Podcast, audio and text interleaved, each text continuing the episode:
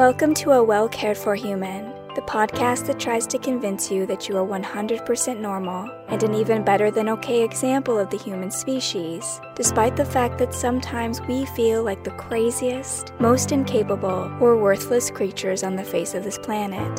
I'm Kory, an author, a creative, and the host of the show.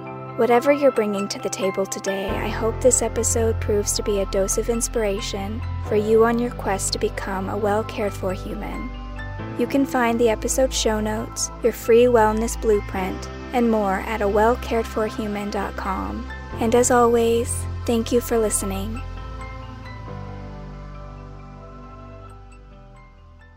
Hello, humans. It's your host, Kory, and today I want to talk about rest. Right now, there are many, many, many tired people in the world. I am one of them.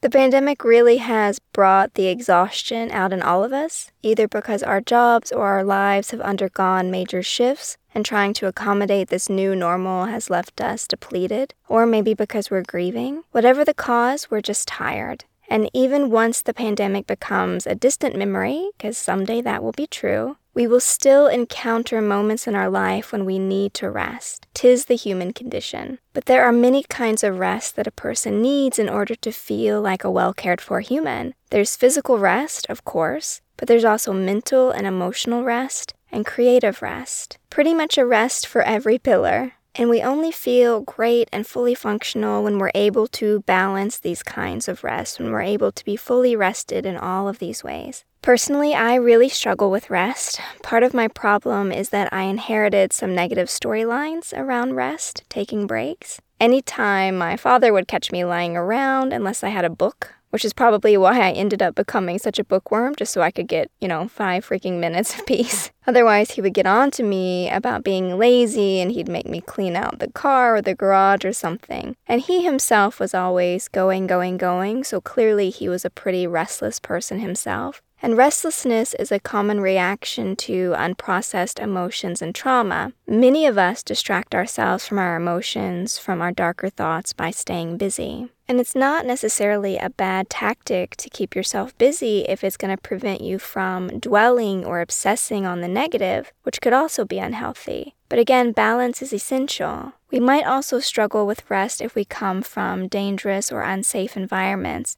where it was necessary to develop a hypervigilance in order to stay alive, stay safe. There's the expression to sleep with one eye open, and many of us did have to live like that at some point in our lives. And sleeping with one eye open makes us feel like rest isn't an option. In those situations, full relaxation is a liability.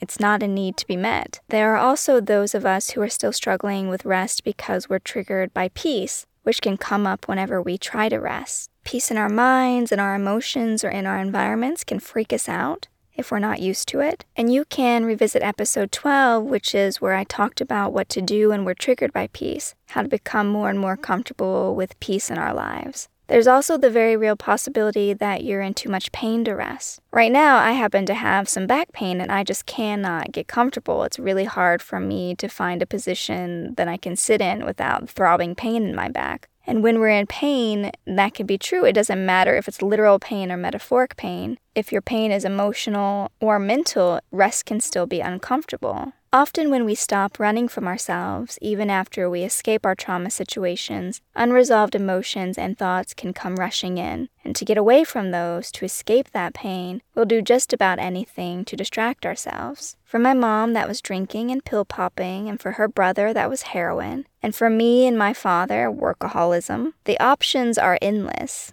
All of these examples are just personal triggers. We haven't even touched on the cultural or worldwide narratives that we are programmed to believe about how productivity and success and striving are what makes a person worthy. They're all good, positive qualities and pretty much the only way to live. And if anyone isn't running themselves into the ground, building a bigger, better life, then they're a rotten sack of potatoes. So, wherever your fears might be coming from, whether they're personal or cultural, and it's very possible that it's coming from multiple places, we're still left with this feeling of unease about ease. Many of us just do not know how to rest. So, we're running around trying to do everything half cocked on an empty tank and we don't understand why everything is so hard, so much harder than it has to be, and why we're tired all the time. And like I said, most people think of rest as physical rest, but actually, all kinds of rest require our equal attention, so not just the physical rest. Kicking back, putting our feet up, drinking a nice beverage, eyes closed, preferably on a beach, listening to the sound of crashing waves. That's the iconic image of rest. But even after resting, my body, I was still tired.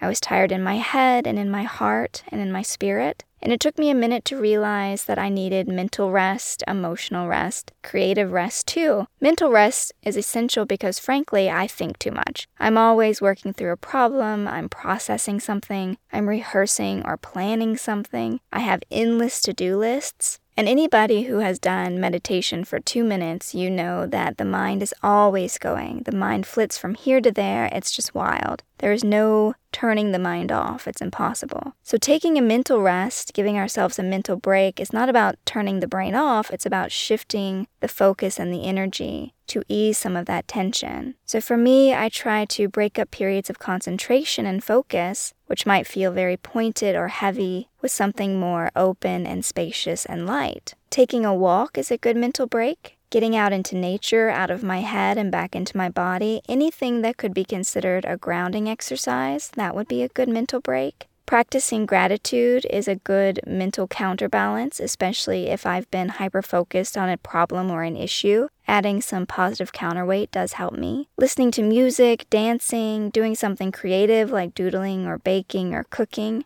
Aromatherapy is a good mental break. An emotional one too, because certain scents have the ability to change how we feel, to affect how we feel. I like very citrusy scents, for example, like sweet orange and lemon and bergamot and those always give me a lifted, energetic feeling, kind of a brightening up of the mind, and just doing something different than what I was doing, aka thinking too much. Anything to shift my attention or to bring my attention back to my body if it keeps returning to a problem or trying to work on it. I could even use a firm affirmation like, We're not going to work on this right now, or there is no need to rush, everything will get done. If I become obsessed about how much time I'm spending on something, but it's not just enough to know what things help me feel replenished mentally. It's also about knowing what not to do. So, for example, too much time on the internet usually speeds up my mind, it depletes me more than it restores me. So, I have to be really careful about how much time I'm losing down those rabbit holes. And it's going to be different for everyone what helps you, what energizes you, and what depletes you. That'll be unique to you and your interest and your personality. So it will certainly be trial and error for all of us to figure out what gives us energy and what depletes us. Circling back to body rest, there's getting enough sleep, of course, but there's also napping and yoga and intentional movement, stretching. Anything you can do to, again, restore balance. Whatever you've been doing too much of that caused your exhaustion, do the opposite. If you've been inside too much, go outside. If you've been lying down too much, get up and clean something or take a shower. If you've been all cramped and hunched over the computer and you feel stiff, then move and stretch. Try to build a little bit of exertion into your day. As for emotional rest, we might require some time away from certain people, for example. People can be exhausting. Some people are more exhausting than other people, and emotional rest might be distancing yourself from those people or situations that exhaust you until your energy levels improve. There's also the possibility that you're an extrovert, which is weird, but I hear that you guys are existing out there. So you might actually get your recharge by being around people.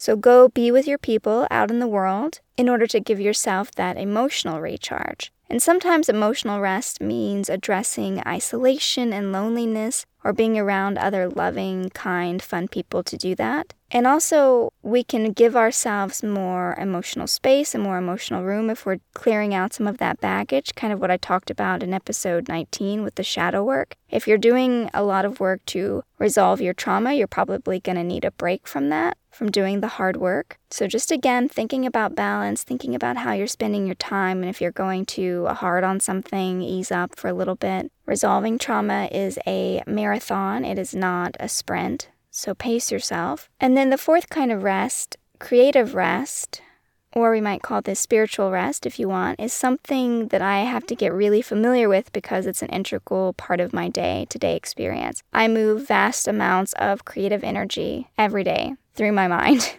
through my being. And if I'm not regularly replenishing myself, then I hit a wall and I hit it hard. And creative rest, for me, just me personally, usually comes down to novelty. Am I consuming enough new stories, new ideas, new experiences that I can replenish the well, as they say? And the image here, if you're not familiar with the concept of the creative well, the image here is a well, one of those old timey holes in the ground full of water that people used to get their waters from. So they throw their buckets down into the well and pull up water. Well, creatives, they keep throwing their buckets down into the well to pull up water, the water being new stories or songs or art or whatever we're trying to manifest into this world. But if we're not replenishing the well, if we use all the water and not put anything back in there, meaning input, meaning consuming other stories, other ideas, other experiences, then there's going to come a moment when we throw our buckets down into the well and we hit mud. Nothing comes up. And I have hit this mud quite a few times, and the experience of creative burnout is awful. Zero out of 10, do not recommend. And I am someone who has to express myself creatively almost every day or I don't feel well. I don't feel well cared for. In fact, I start to question exactly why I am alive. So it's not a good place for me. So I have to be very mindful that I can keep that well full, that I can keep that energy going because when my mood really tanks, one of the first things that Kim, Kim my wife will ask me is, "Babe, when is the last time you wrote something? Do you want to paint?" Should we bake cookies? Because she knows just how quickly I can devolve if that creative energy isn't available to me. So, those are the four kinds of rest. And how do you know when you need to rest? Well, sometimes the body can give us signals. I have friends who swear that they only get sick when they needed a break. And maybe you're like that or you know someone who's like that. I could also argue that this back pain I've got right now is my body's request for some downtime, and it certainly feels like it. And yes, sometimes your body can just quit on you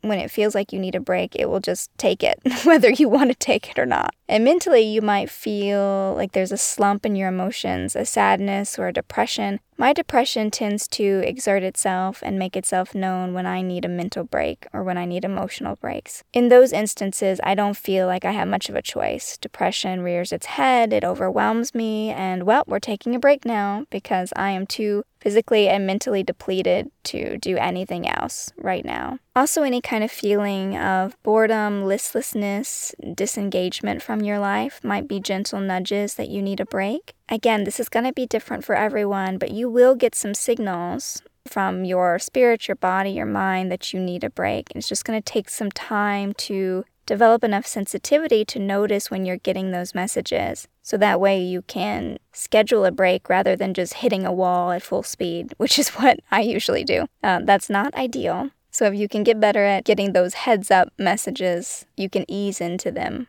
a little bit more calmly. And then having the courage to listen to those messages despite any fears or resistance that might be coming up for you. Because you might encounter really strong fear based resistance when you think of taking a break. To this day, when I get the signal that I need a break, if I'm lucky enough to notice that I've gotten the signal, immediately I will get intrusive thoughts like, oh my gosh, we can't take a break now. I'll lose money. Terrible things will happen. I won't succeed. I'm just being lazy. Of course, I can do more. I can keep going. And that's just my fear talking. Those thoughts and assessments are not rational or based in reality whatsoever. It's just what my mind is telling me because I have this fear of taking a break and what might happen to me if I take a break, if I stop moving. Like if I'm a shark and I stop swimming, I'm just gonna die. A little dramatic. But the fact is is that when we take breaks, we're actually more productive. There's scientific evidence that proves that that we can do more, that we can go farther when we feel better.